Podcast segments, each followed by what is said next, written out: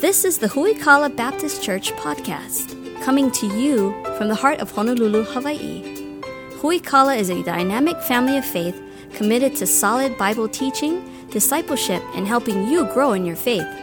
Grab your Bible and prepare to dig deep into the Word with Pastor Anthony King.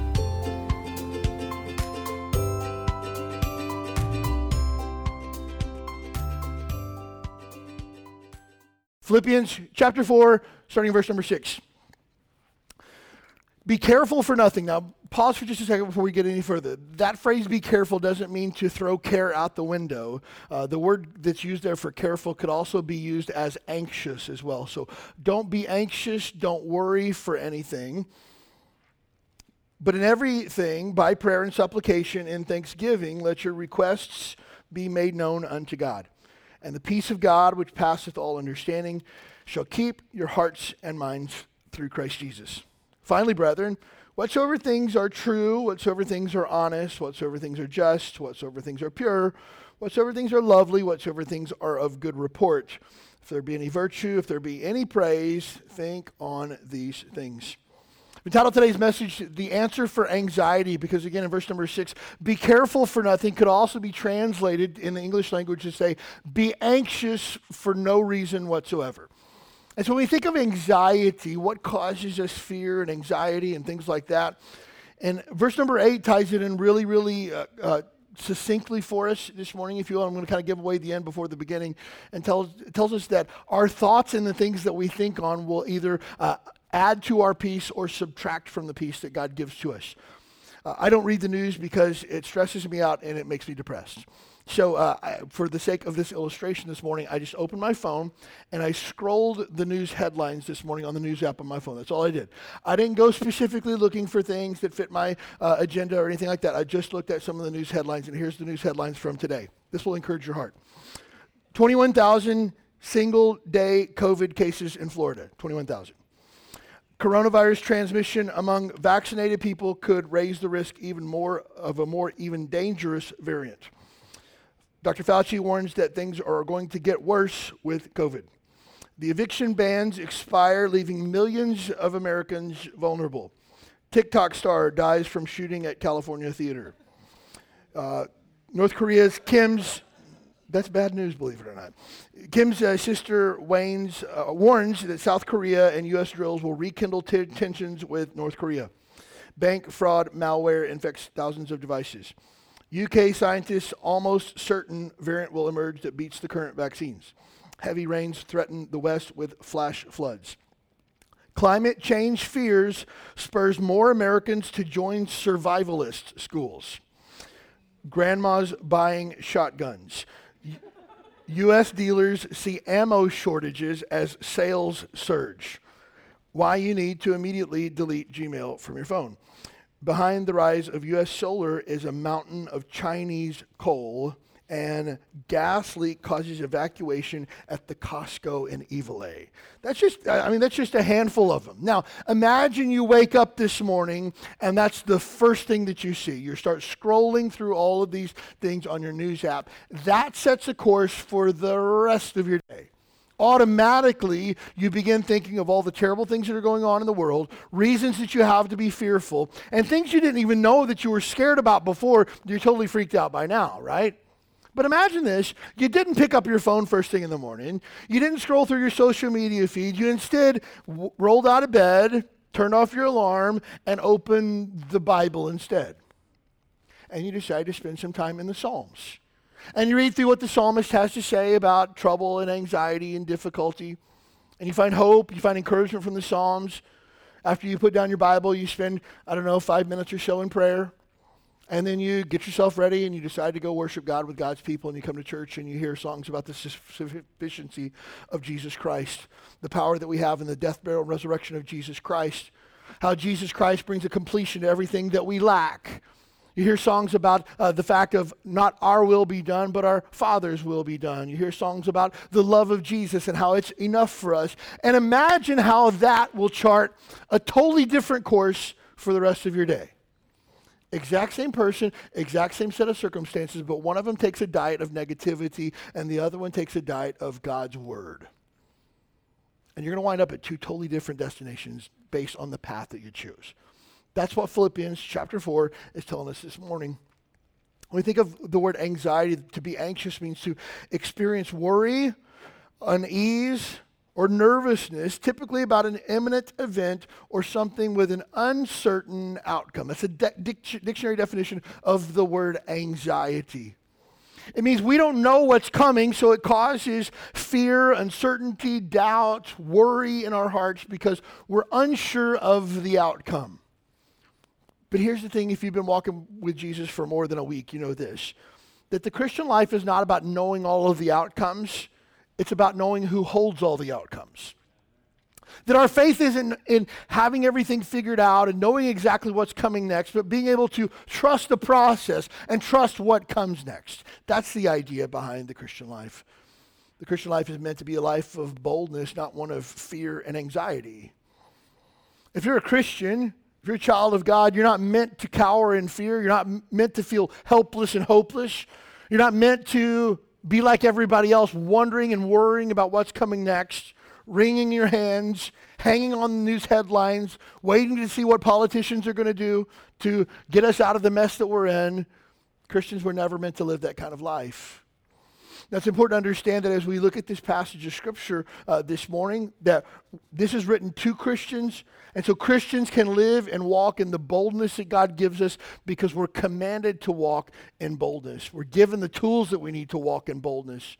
Now, again, this challenge that Paul gives to the church of Philippi, the challenge I'm giving to you this morning to not be anxious, to not worry, to not be concerned, automatically presupposes the idea that you have a relationship with God, that everything's right between you and God. So, first and foremost, we need to ensure that our heart is right before God. That's the first thing we got to do. Now, let me just tell you this before we met Jesus, for those of us that are Christians, if you're not a Christian or you're not sure you're a Christian, this is you in this boat here today as well. Before Jesus, we had every reason in the world to fear, every reason in the world to be anxious. The Bible says that we're born into this world and all have sinned and come short of the glory of God. That there's none righteous, no, not one. That we're not good people who do bad things from time to time. We're terrible people who, in happenstance, can do some decent things from time to time. But we're not good. The Bible says there's none good at all. None righteous, no, not one. We've all sinned against God. Because our sinful condition, the Bible says there's consequences for our sin. Just like you might get a parking ticket and have to pay $35 to pay for a parking ticket. How do I know it's $35? Experience. Just because you break the law means that there's always consequences. For the same case with God, when you break his law, when you sin against God, there are consequences. And the Bible says the wages of sin is death. Because you and I have sinned against the holy God, we deserve to die, not only a physical death, but the Bible says it's appointed unto man once to die, and then after that, the judgment that every single one of us will stand before a holy God one day and we'll have to give an account of our life.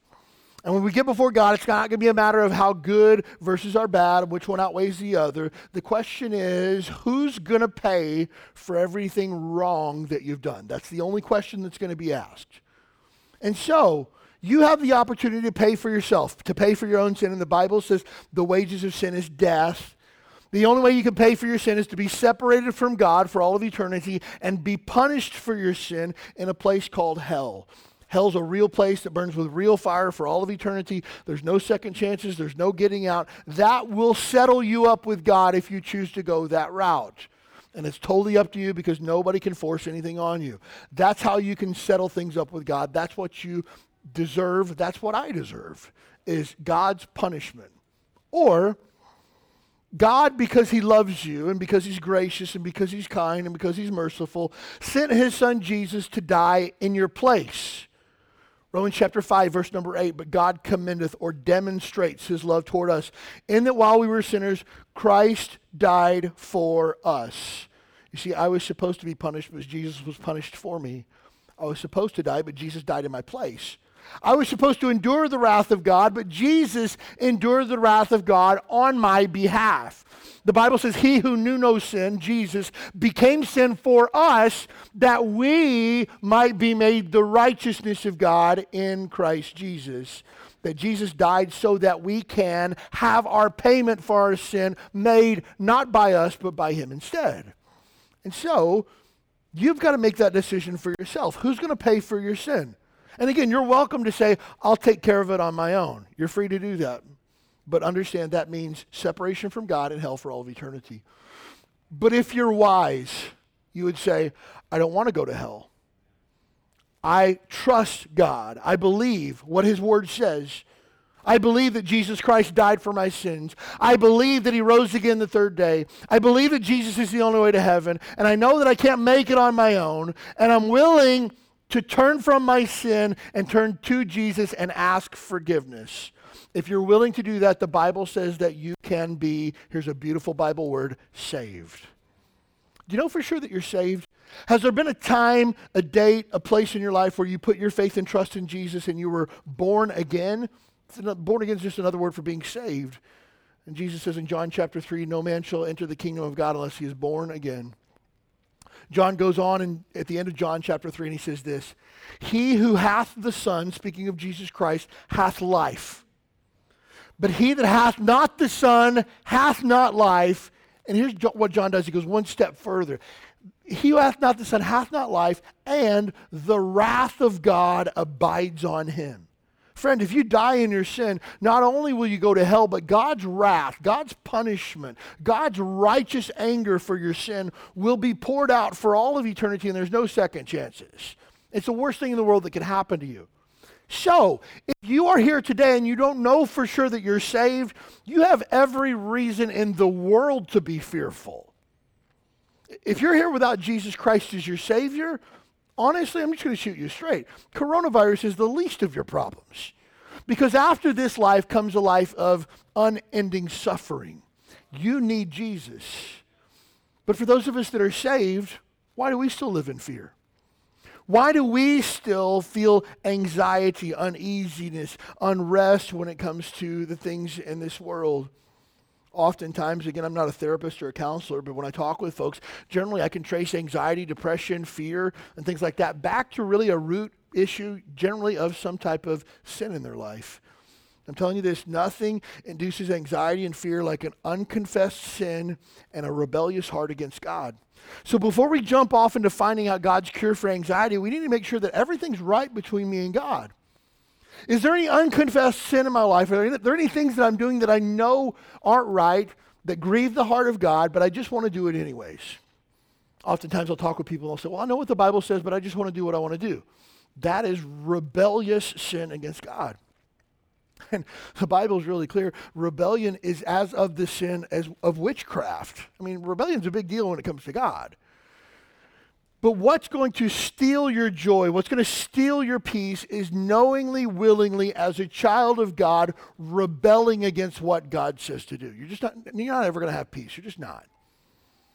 So, again, before we find the cure for anxiety, the answer for anxiety that the Bible gives, we need to make sure that we understand that everything is right between us and God. Psalm 119, David says in verse 153 Consider mine affliction and deliver me. For I do not forget thy law. Plead my case and deliver me. Quicken me or make me alive according to thy word. Here's what he says Salvation is far from the wicked, for they seek not thy statutes. We want cover, we want deliverance, we want God's salvation from our situation, but we run from God's word. The, the psalmist says you'll never find it. You'll only find peace in the presence of God. And so again, as we before we jump off here, I need to ask you the question: Is everything right between you and God? First of all, do you know for sure that you're a child of God? That's the most important question you'll ever answer in your entire life. Do you know for sure that you're saved? And secondly, if you're a child of God, is everything right between you and God? I remember um, I grew up in church my whole life. Uh, from I, I, was saved when I was nine years old. My parents had me in church three times a week from the time I was born to the time I was 18. I joined the Navy right out of high school uh, and went to church sporadically uh, from there. I have to tell you, I didn't know what it meant to walk with Jesus. I, I thought once you got your ticket punched to heaven, you just kind of waited around and kind of did your own thing until God called your number, and that was kind of the end of it. I remember I heard a pastor preach one time about being right with God, and I went to the pastor afterwards. I said, Can one be wrong with God? Is that like a thing? You can be wrong with God? Absolutely.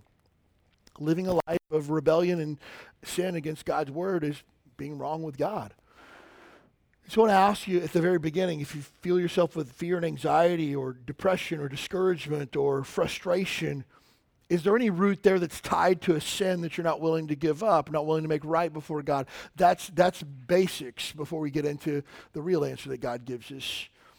So, Philippians, as Paul writes to the church at Philippi, he automatically assumes everything's right between them and God, and he gives them a prescription for getting rid of anxiety. And here's what he says. First of all, I love it how Paul orders this too. Verse number uh, six is what we do, verse number seven is what God does. And you'll find if you do your part, God is always faithful to do his part, no doubt about it. So here's what Paul tells us to do in the first part. Here's what we do. First of all, verse number six, he tells us, don't worry. Don't worry. Again, beginning of verse number six, be careful, be anxious for nothing, just flat out don't worry. Now, to a person who worries or is filled with anxiety, that's kind of like, okay, you got to give me something more than that because you can't just tell me to stop, right? You can't just say, well, I feel anxious. Okay, stop being anxious. Well, I worry a lot. Well, just stop. A little bit oversimplistic, right? But that's the beginning part, It's the understanding that you cannot continue to worry. Worry steals our joy because worry focuses on self and keeps us from focusing on God and His Word. You see, worry puts the focus completely and totally on me and everything that's going on with me and everything that I'm doing and it takes the focus off of who God is. It takes the focus off of the promises of God's word and just focuses on me. Hey, I got to look at those news headlines and find out what happens to me. Why should I delete Gmail from my phone immediately? That's what I use to, to check my email. Why do I need that? Do I have a reason to be fearful? Are the Chinese stealing all my data from the Gmail app on my phone? I don't know. Is Google tracking me and tracking my movements based on my email? Of course they are. You already knew that. But do you have a new reason to be fearful? I don't know. I need to read this news article to find out do I need to be fearful or not, right? I need to, to look at the top three reasons in my area that people are getting infected with this crazy virus. I need to read that and find out do I need to be fearful or not? But the problem is, is that I'm focusing on me. I'm focusing on self. And here's the thing worry will steal your joy as a Christian. You can't afford to have somebody stealing your joy new cars kind of frustrate me. Uh, I, I, like uh, older cars where you can like pop the hood and actually fix what's going on. You know, uh, you can actually look at your gauges and see, oh, I'm running a little bit hot. It's these three things that I could check, right? Uh, my engine's running hot. I need to check, make sure my fan's running. My thermostat's good. I can I can hit my thermostat with a, a end of a screwdriver and it pops back into place, right? How many people remember those days, right? Where you can like open the hood and fix things. But what do you get now on your dash? You get a check engine light, right? Well, what does that mean? Well, it could mean that you forgot to screw your gas cap on, or it could mean that your transmission's about to fall out. But you don't know the difference, right? You just get check engine, right? And you just know something's wrong somewhere, and I've got to plug that little tool into the bottom of my dash and punch a bunch of buttons to find out what a code is, and I can look up the code on the internet and find out what the, the code means and all that other stuff. All this craziness, right? But here's what I tell people when it comes to joy in your life. If you, as a Christian, don't have joy, your check engine light's on. Something's wrong somewhere. Because a Christian without joy is not a Christian who's living a spirit filled life. Because if you remember Galatians chapter 5, verses 22 and 23, the fruit of the Spirit is love and joy. Yeah. So if you got no joy, something's wrong somewhere. So if you got a Christian who's moping and kicking rocks and constantly down and constantly discouraged, hey, your check engine light's on. What's going on? You need to dig a little bit deeper. And again, the lack of joy in the life of a Christian is just like a check engine light on a car. It can mean you forgot to screw on your gas cap or your transmission's about to fall out, but you need to figure out what's going on. If you, if you lack joy, maybe you're hanging out with the wrong people, maybe you got the wrong influences in your life, maybe you're buying into a lie, maybe you're involved in sin. I don't know, but your check engine light's on, you need to figure out what's going on. And so, lack of joy in the life of a Christian is a problem. But worry, worry throws a big, huge cup of water over any flame of joy that you might have. Worry steals your joy with a quickness.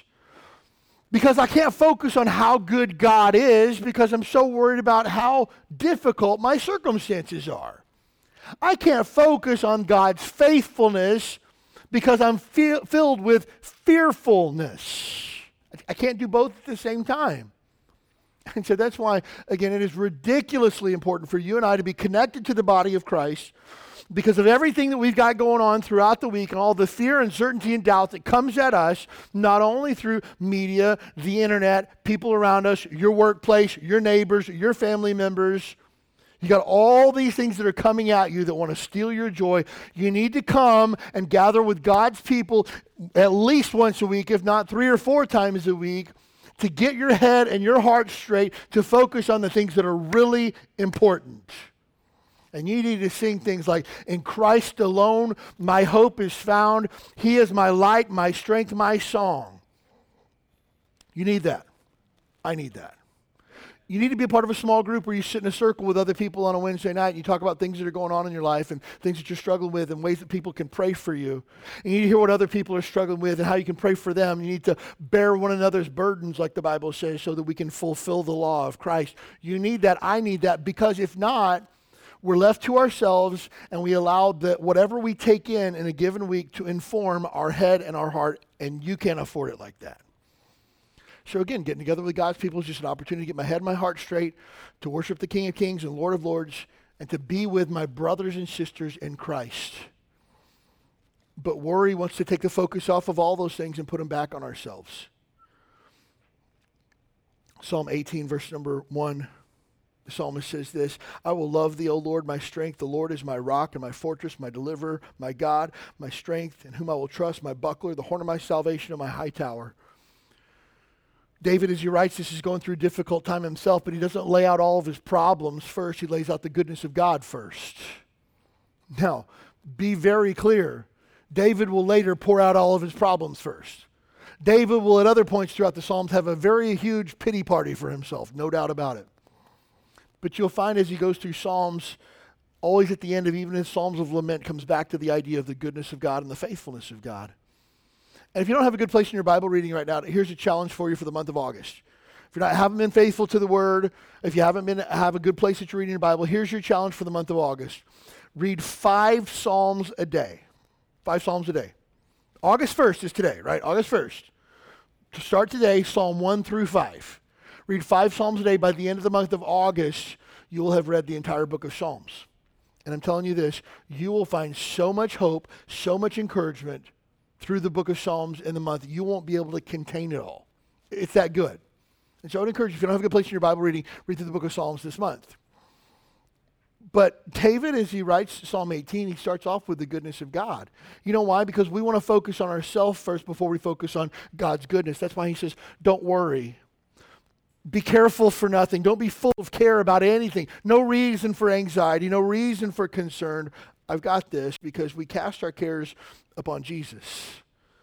I, I don't have to carry the load because he's carrying it for me. I don't have to bear the burdens because he's bearing the burden on my behalf.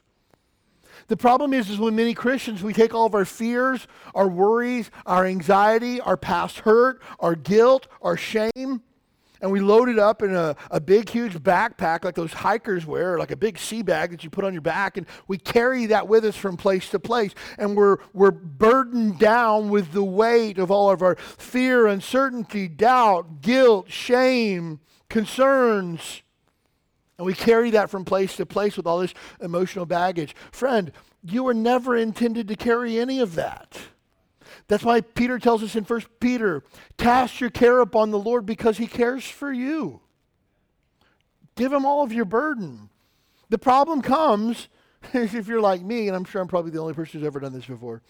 We have all of our care, all of our concerns, all of our burden, and we leave those with the Lord. Hey, I got this situation. I don't know what to do. So I'm just going to leave this here with you, God, because I'm not sure what to do with it, but I just know I can't carry it anymore. So I'm going to let you handle that, and I'm going to step away for a minute. Okay, uh, you're welcome to do anything with it whenever you want to. It's all yours, Lord. You got it. All right, fine. You're not going to do anything with it. I'll take it back. And we take it back and we put it back in our sack and we start walking around with it again. We don't fully cast our care upon the Lord. It's a dangerous place to be. If you got your notes handy this morning, 1 Peter chapter 5, verse number 7, it says, casting all your care upon him, for he careth for you. Now we know that verse, and it's an often quoted verse. And oftentimes we people will quote the second verse, but they usually don't quote them together. Verse number eight here says, Be sober, be vigilant, because your adversary, the devil, as a roaring lion, walketh about seeking whom he may devour. oftentimes we forget to connect the two of those. Casting all your care upon the Lord because he cares for you. But be sober and be vigilant because the devil, as a roaring lion, walketh about seeking whom he may devour. Those two are connected. Not giving your burden to the Lord and being devoured by the devil are directly connected to one another. Again, I've watched enough National Geographic to know that when the predator goes after the prey, he usually goes after the herd, but he gets the one that's lagging behind. He goes for, to, for the one that's away from the protection of the herd, the one that's maybe sick or limping a little bit. And so when you and I carry our emotional baggage and we don't cast, cast our care upon the Lord, we become a prime target for the devil completely and totally destroying our life. So if you want to carry around your fear, uncertainty, and doubt, you want to be a person of anxiety and a person of worry and a person of fear, you want to be a coward, you say, well, that's a harsh word. I'm just using the Bible word from last, last week from 1 Timothy. If you want to live a life of cowardice, you're welcome to do that, but just know the peace of God will always elude you. You'll never have it because you were never intended to carry those burdens. Cast your care upon him, for he cares for you. Psalm 55, verse number 22 Cast your burden upon the Lord, and he shall sustain thee, and he shall never suffer the righteous to be moved.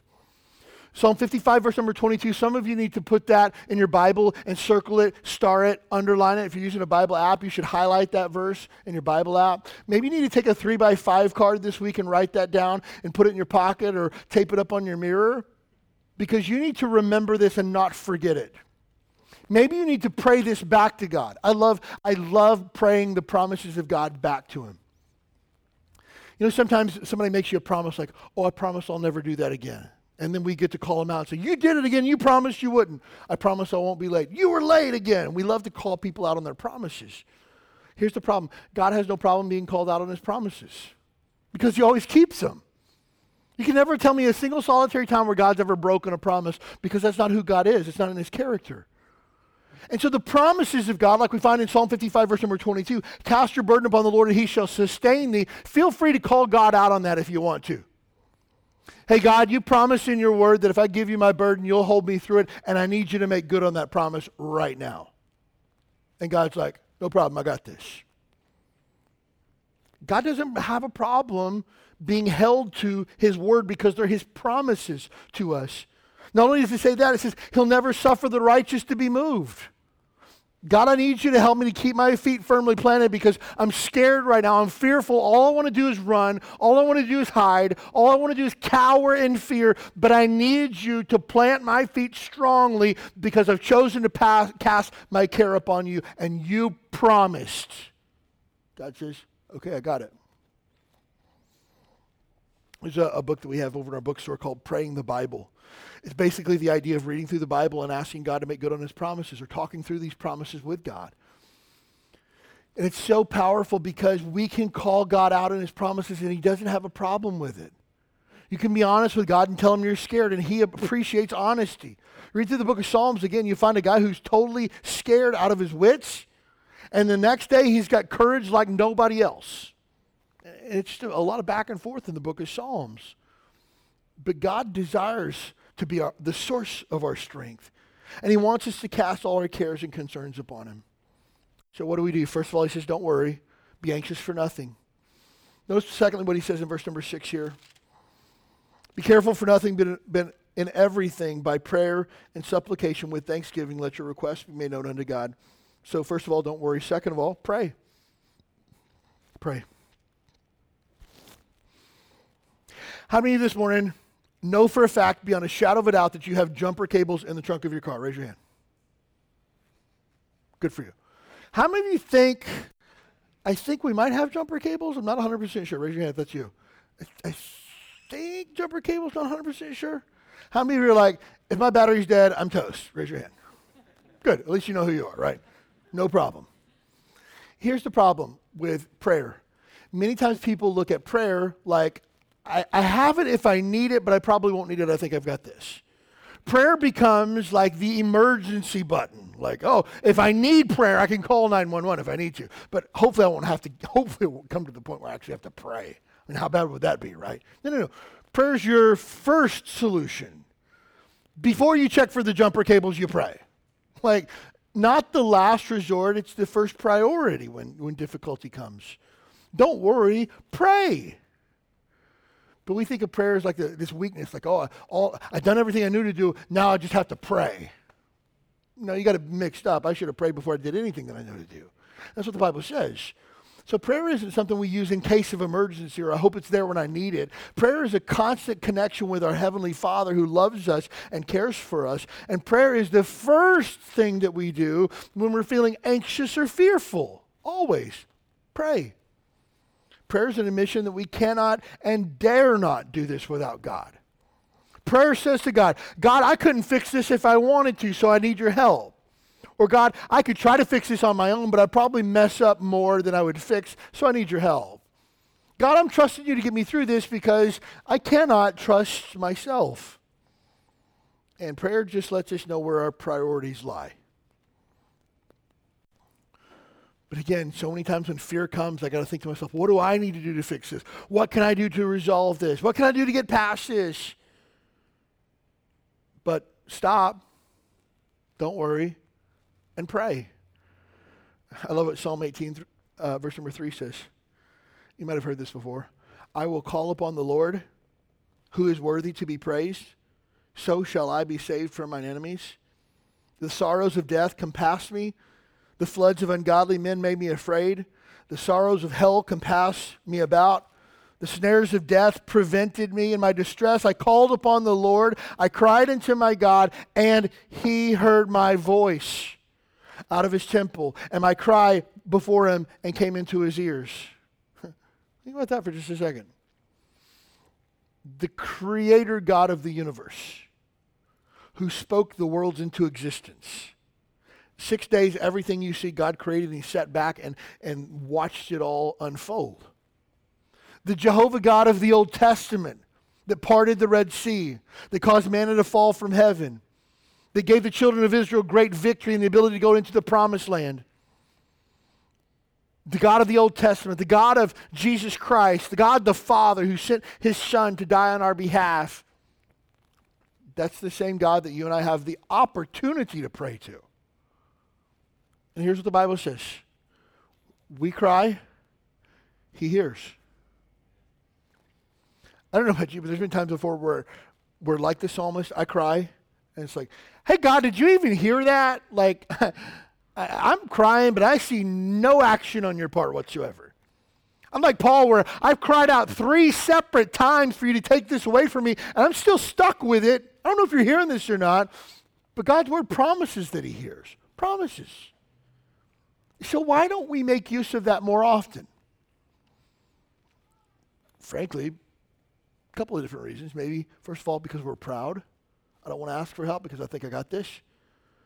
And secondly, we're just flat out foolish. We think we can handle it on our own. But whatever the reason why we don't pray, man, pray. To think that God is waiting to hear from us, waiting to hear his children cry out, waiting for us to ask for help. if you have kids, you've seen your kids struggle and struggle and struggle and struggle and they say, Dad, could you help? Yep, no problem. Done. God's the same way. He's waiting to help, waiting to intervene on your part as a loving father would. Man, use God as a resource, first resource through prayer. Now, again, we don't have time to unpack all this this morning, but are there things that can hinder your prayer? For sure. Number one, unconfessed sin. The Bible tells us that God's ear is not so heavy that it cannot hear, and his hand is not lame that it cannot save. But your sins have separated you from your Father that he will not hear you. So again, praying to God, calling out in the time of difficulty, praying for God to absolve my fears and anxiety, that requires that everything is right between me and God because sin hinders prayer every single time. Again, we don't have time to unpack that whole thought this morning. I just want to add that to this. But again, God says, don't worry. Pray. Here's what he says. Give, uh, tell God what you need. Again, verse number six. Be careful for nothing but by prayer and supplication with thanksgiving. Let your requests be known, made known unto God. Supplication means telling God what you need. God says, Call me call upon me in the day of trouble, and I shall deliver thee. It's a promise from God's word. Psalm 50, verse number 15. Call me on the day of trouble, I will deliver thee, and thou shalt glorify me. You should, again, Psalm 50, verse number 12, um, verse number 15. You should take that and you should pray that back to God. God, you promised in the day of trouble that you'd deliver me, and I need you to make good on that promise. God's like, no problem, I got that. Tell God what you need. The Bible says your Father knows what you need before you ask, but you should still ask. Jesus went so far as to say this whatever you ask in my name, the Father will do it. Now, again, we have to ask within the parameters of God's will. I can't tell God that I want a new Ferrari, and He's just going to automatically make it appear in my driveway. I can't tell God that I want Him to heal me of cancer, and God just immediately does it because I ask. We have to, ask within the parameters of God's will. But if it's within reason, it's according to God's will, God's going to do it. Jesus went so far as to even say this Ask, and it shall be given unto you. Seek, and ye shall find. Knock, and it shall be opened unto you. Like, what do you need? Jesus went so far as to say this You, being sinful, carnal fathers, know how to give to your kids good gifts. How many of you would, if your kid asked for bread, you would give him a rock? You wouldn't do that. How, and he says, How much more does your heavenly Father provide for your needs?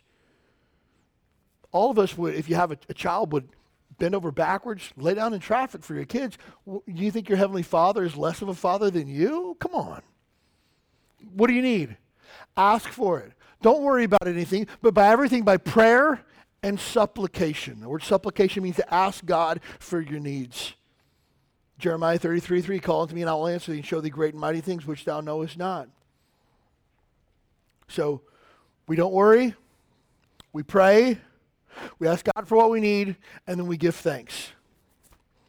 Again, take a look at verse number six.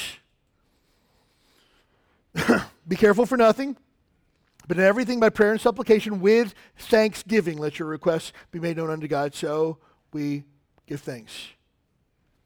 We'll give thanks for what? Give thanks for God's faithfulness, His providence, and His victory. That's what you give thanks for.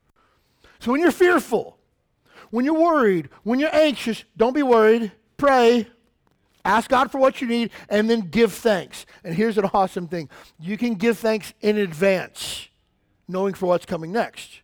You can pray and you can say, God's good. I know He's going to work this out. And God, we trust you. God, we praise you because you're faithful, because you're always good, and we know that you will bring about victory in your own time, in your own way. And we can pray when we're fearful. We cannot be fearful. I'm not going to be anxious. I'm not going to be worried. I'm just going to pray. I'm going to ask God for what I need, and I'm going to give him thanks that he deserves. February this year, my daughter McKeely got very, very sick, uh, went into septic shock. And I remember the Sunday morning that I went to uh, the hospital, she had just gotten admitted to the uh, ICU at uh, Kapiolani Women and Children's Medical Center, February 21st this year. Went up there, walk in the room. She's hooked up to a bunch of IVs and hoses and machines, and there's doctors everywhere. There's 17 bags that are hanging around on her IV pole there. And we just looked in there. My, my wife told me kind of what was going on and stuff. And so we stepped out in the hall. We prayed together, and then we um, went down to the cafeteria. I got a basket of curly fries and uh, iced tea. My wife got a caramel macchiato decaf, stirred, not shaken. Okay? And what we did, we sat down and she drank her overpriced sugary coffee drink, and I ate French fries. He said, Well, that's kind of dumb. And you know what we did? Here's what I said I said, Sweetheart, we're going to say this later, so I'm going to go ahead and get it out of the way. I said, God's good. And she said, God's good. What was that? Just doing what the Bible says. We prayed and we gave thanks. And we didn't worry. You know why? Because that's the prescription that God gives us to get rid of anxiety. Now, again, if I was not a child of God, if I didn't have the promises of God's word, if I didn't know what to do, I would have went in there and man, I would have cleaned house. Like, hey, what's going on here? Who I need to talk to? Somebody needs to bring me up to speed. Somebody needs to give me a brief. I need to talk to the head doctor. I need to talk to the charge nurse. I need to talk to everybody. I need to see charts. I need to see test results. I'm going to start Googling test results whenever I get out of here, and I'm going to figure this thing out. I'm going to go to WebMD and, and diagnose my daughter, and right? Because again, I don't have anything if I don't have Jesus. I don't have anything if I don't have the promises of God's word. I have every reason to be anxious and worry if I don't have the promises of God's word. But we just said, God's good. So give thanks in advance. Psalm 7, verse number 17 I will praise the Lord according to his righteousness. I will sing praises into the name of the Lord Most High. Psalm 9, verse number 1 I will praise thee, O Lord, with my whole heart. I will show forth all thy marvelous works. Will be glad and rejoice in thee. I will sing praise to thy name, O thou Most High. Isaiah 25, 1, O Lord, thou art my God. I will exalt thee. I will praise thy name, for thou hast done wonderful things. Thy counsels are of old, and faithfulness and truth. God, you've been so good to me, and you've never let me down one single solitary time, and I praise you that you're not going to let me down this time either. God, you've been so good to me in the past. You brought me through so much garbage in my life. I know for a fact that you're going to bring victory from this situation, and I'm looking forward to how it's going to happen. Now, I do want to caution you for just a second. When we say things like God's going to bring a victory through this, Please understand, I want to be ridiculously clear about this. God's victory does not always line up with your personal desires. Okay? Because false teaching, people who have perverted the gospel of Jesus to think that the gospel brings health, wealth, and prosperity, they want to talk about breakthroughs and victories and showers of blessings and things like this. But just know this victory in God's eyes might mean your death. That was, nobody said amen to that. That was good. amen. That was good, right? Because you think about that for just a second. Say, Did he just say what I think he said? Yeah. You know what the Bible says? Precious in the sight of the Lord is what? The death of his saints. If God gets glorified through my death, is that a win or a loss? Depends on who's keeping score, right? If the world's keeping score, you'd say it's a loss. But if God is glorified through my death, I call that a win.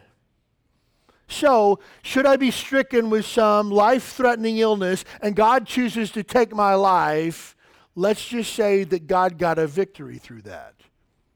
But again, when you look at it the lens of God exists to me and, and, exists to make me happy and God exists to placate my needs, then we would call that a loss. But it's not a loss.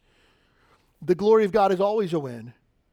And so Angela and I, early on, when my daughter was in the hospital, we prayed and told God, God, should you take our daughter's life, we're going to praise you and you're going to get glory through it.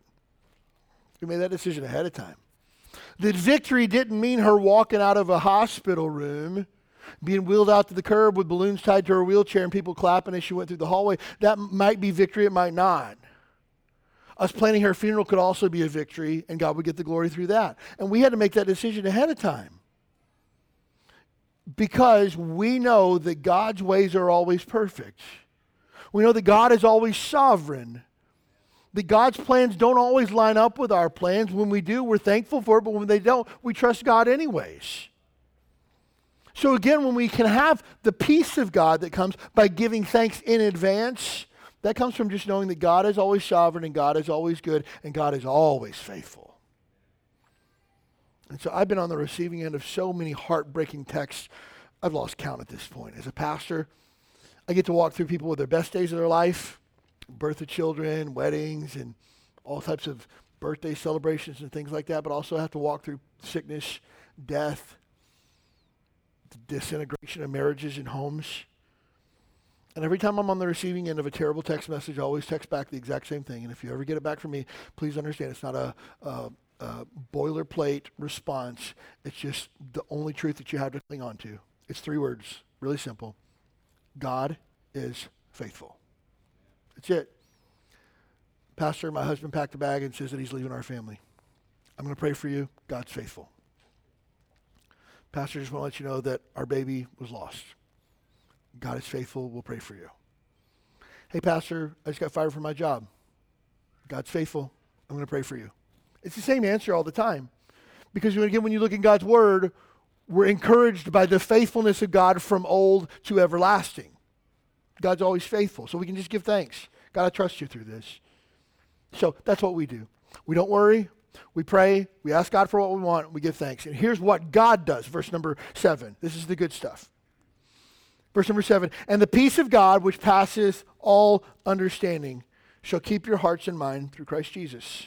So what does God do? God gives peace. God gives peace. Now, some people misunderstand what the peace of God means. If you think of the opposite of peace, what would you say the opposite of peace is? Somebody help me. Opposite of peace would be war, right? So you automatically think when God brings peace, all the problems go away, all the fighting, all the danger goes away, and God brings peace to your situation. But peace is not the absence of trials. Peace is a feeling of comfort that God gives, knowing that He is in charge. It's an inner comfort that we have, trusting in God and His character and the promises that come from His Word. It doesn't mean that your problems go away, your problems might increase. That's why we can have peace in the midst of a storm. Because it's not a matter of what's going on that we can see, it's a matter of what God's doing in us and through us. And God gives us a peace. And again, peace comes from the Holy Spirit of God. The fruit of the Spirit is love, joy, peace. You, you can't buy peace at a store, it only comes from God. And God gives us His peace, first of all, through His presence.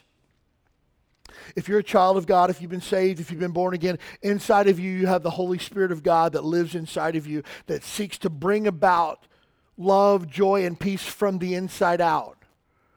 In the person of God living inside of you. The Bible says that we are the temples of the Holy Spirit of God. The Spirit of God resides inside of you. That's why the book of Hebrews gives us this great promise from Hebrews chapter 13, verse number 5. Let your conversation be without covetousness, and be content with the things that you have. For he has said, I will never leave thee nor forsake thee, so that we may boldly say, The Lord is my helper, and I will not fear what man shall do unto me. I've got the Spirit of God in me. What do you got? I have inside of me the spirit that defeated sin, death, and the grave. What do you have on me?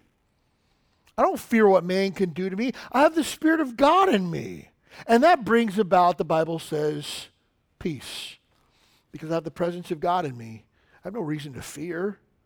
I don't fear sickness. I don't fear death. I don't fear financial woes. I don't fear what people will do to me or say about me because I have the Spirit of God inside of me. I have the presence of God always with me. And I don't know about you, but there's been times in my life where the devil has gotten a hold of, of my heart and my, my carnality and my feelings have overwhelmed me where I feel I am totally alone. Nobody feels what I feel. Nobody cares about what's going on in my life. I am utterly, completely alone, and nobody else has ever felt like this in the history of the world. And then you realize that's just not true. Because I'll never be alone. Paul said, Though no one stood with me, I was never alone because God's promised to be with us. And again, if you ever get the feeling that you're alone, you just need to look around a room on a Sunday morning and realize you've got a lot of people in your life that love you and care about you. And if you've been at Hui Kala for more than 24 hours, this is family for you. And if this is your first time here, welcome to the family.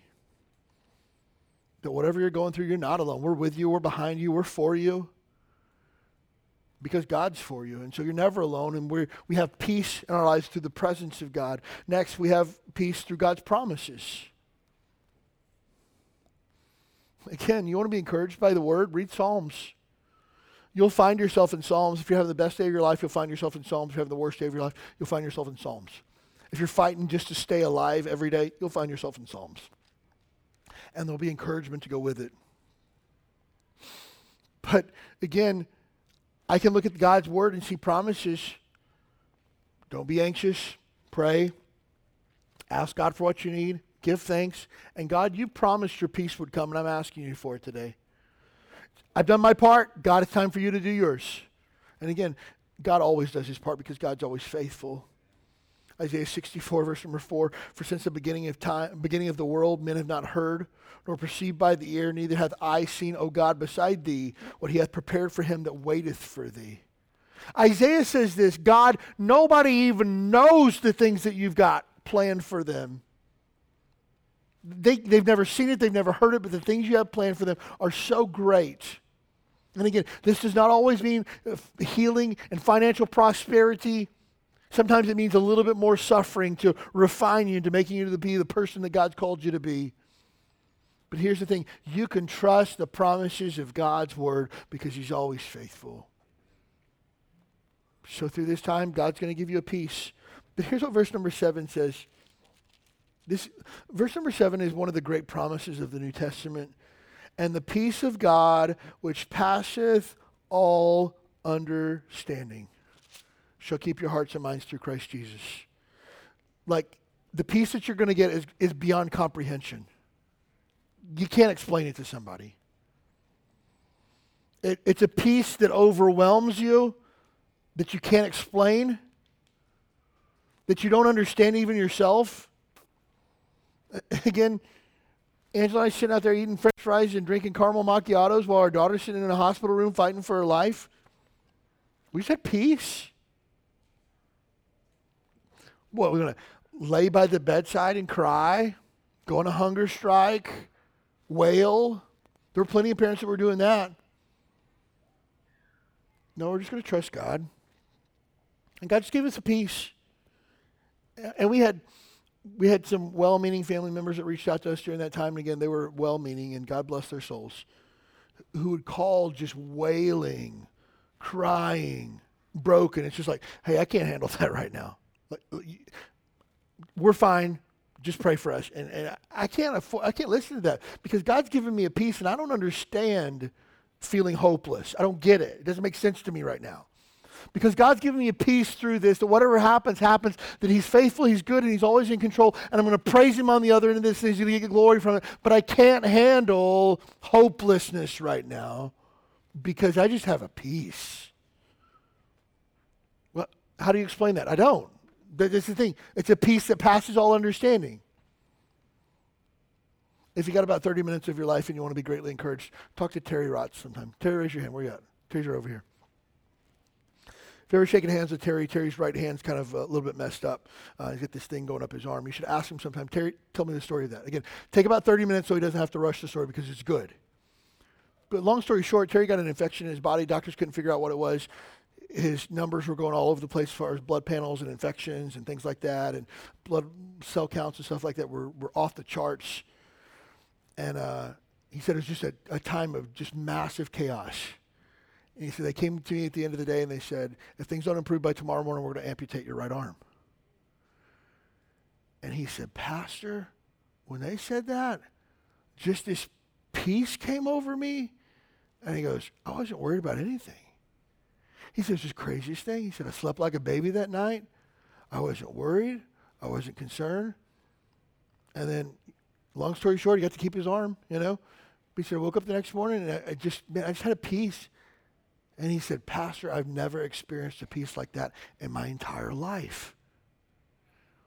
Well, let's dissect that and figure out where that peace came from. You can't. Because it's a peace that passes all understanding. You know why? Because Terry, his family, and everybody that knew Terry had already decided not to worry and panic. They had decided to pray. They decided to ask God for what they needed. They decided to praise God in advance for whatever he was going to do. And what was the end result of that? A peace that you cannot comprehend. Psalm 29 11, the Lord will give strength unto his people, and the Lord will bless his people with peace. It's good stuff. Here's what it also says in verse number 7 The peace of God, which passes all understanding, shall keep your hearts and minds through Christ Jesus that peace that God gives will steady our hearts and minds. That word keep means to arrest or to grab hold of.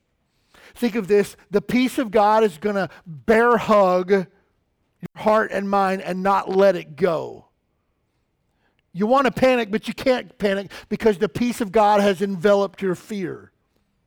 You want to freak out, but you can't bring yourself to freak out because the peace of God has arrested, kept your hearts and mind. How? in Christ Jesus. I probably should be freaked out right now, but I'm just not. I probably should be panicking right now, but I'm not. People ask me, How do you seem to have it all together? And you say, hmm, I don't know. I just got peace. That's the peace of God. It'll steady your heart and mind. Where does it come from? It comes from the Holy Spirit of God. That's the answer for anxiety. The peace of God's presence and his promise arrest our hearts and minds. So again, God gives you this peace that allows you to still your hearts, to still your minds. I'm not going to freak out. I'm not going to live in fear. I'm not going to live in anxiety. I'm not going to worry about everything that takes place. I'm just going to have peace. And it's going to control my heart and my mind. But here's the thing you got to protect it. You got to protect that peace. Because we have to guard our hearts and minds to maintain that. And again, verse number seven, keep our hearts and minds through Christ Jesus, feeds into verse number eight. What does verse 8 say? Finally, my brethren, whatsoever things are true, honest, just, pure, lovely, of good report, if there's any virtue, if there be any praise, think on these things. Eight things he tells us. These are the things that you focus on. Focus on the positive things, the good things, the things that are of good report, the things that are lovely. You know, focus on negativity. I got 25 headlines that I read this morning that will greatly discourage your heart. The Bible says don't focus on those things. Now, again, we're not being foolish and turning a blind eye to reality. It's just like that's not going to consume my thoughts today. I'm going to be consumed by the goodness of God. I'm going to be consumed by the faithfulness of God. I'm going to be consumed by the promises of God's word. That's what's going to fuel me on a day to day basis. Philippians 4 8 is also a good checklist for the things that you watch on TV, the music that you listen to, the people you spend time with, the, the uh, entertainment that you enjoy, the hobbies you're involved with. Philippians 4 8 is a good checklist for whether or not these things are helpful in your life or not. But I'm going to protect this peace that God's given me by not reading too much. The uh, disease that my daughter had caused blood clots uh, in the jugular vein, is what she had. And it's one of the, the rarest diseases in the fact that it's, it's called the, the forgotten disease. And because people just don't, don't get it that often. Uh, you know how many articles I read on the internet about it? Like one and a half. you know why? Because every single one of them were terrifying to read. You know, the, the, the thing that she has caused a blood clot in her jugular vein. I don't know what, how much you know about medicine. I don't know a lot, but I know you need your jugular vein. Pretty important. When that gets shut off, it can cause brain damage. Like, I start reading through this stuff and I, th- I, I can't read this. I can't do it. I just can't, I can't stomach it right now. You know why? Because I have the peace of God right now. I'm not turning a blind eye to facts. I'm just not putting all my faith in a WebMD article that I pulled up on my phone. I'm trusting in the peace of God. And so again, we see that we got to protect that peace because the devil wants to steal your joy, the world wants to suck it away from you. We live in a society that thrives on fear, uncertainty, and doubt. Look, I tried to find news headlines for you this morning of cats being rescued from trees, and I didn't find any. Uh, they're probably there somewhere. I don't know where they are.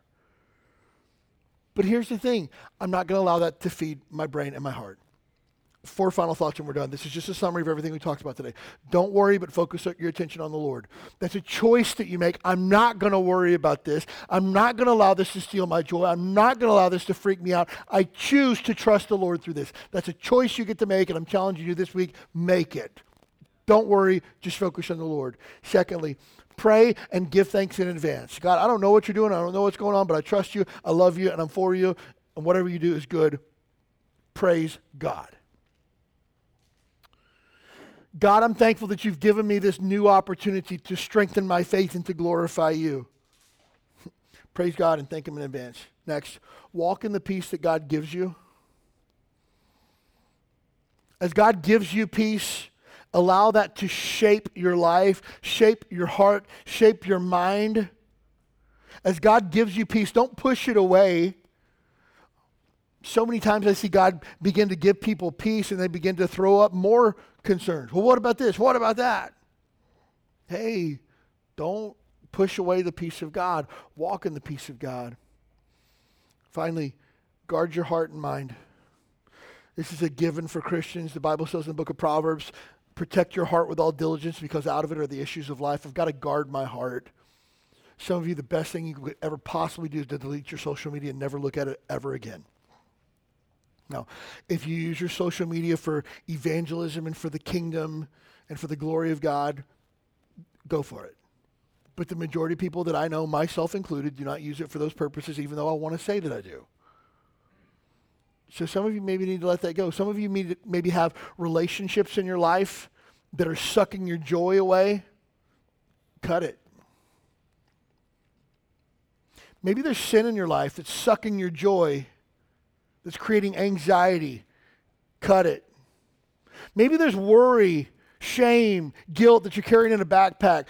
Dump it all out. Leave and leave the backpack so you got no luggage to carry around anymore. Just leave it with Jesus and walk on.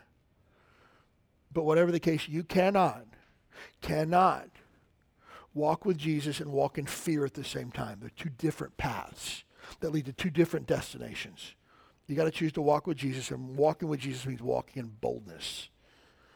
If you're here today and you don't know for sure that you're saved, friend, you cannot walk in boldness. You cannot walk in courage. You should be fearful of the day that you meet God, but you don't have to be. Friend, if you're here today and you don't know for sure that you're saved, do not leave here today without knowing for sure that your sins are forgiven and heaven is your home. This is not how to be a Baptist or how to join our church. You don't have to get baptized. You don't have to go through a class. I just want to sit you down and open the Bible. A guy with a guy, a lady with a lady, and tell you how you can know for sure that your sins are forgiven and heaven is your home and you can walk in boldness from today forward. But for those of us that are Christians, we need to make a decision. We no longer will cower in fear. We'll no longer be dictated by our circumstances. We'll no longer allow worry and anxiety to grip our lives. We choose to walk in boldness from this point forward.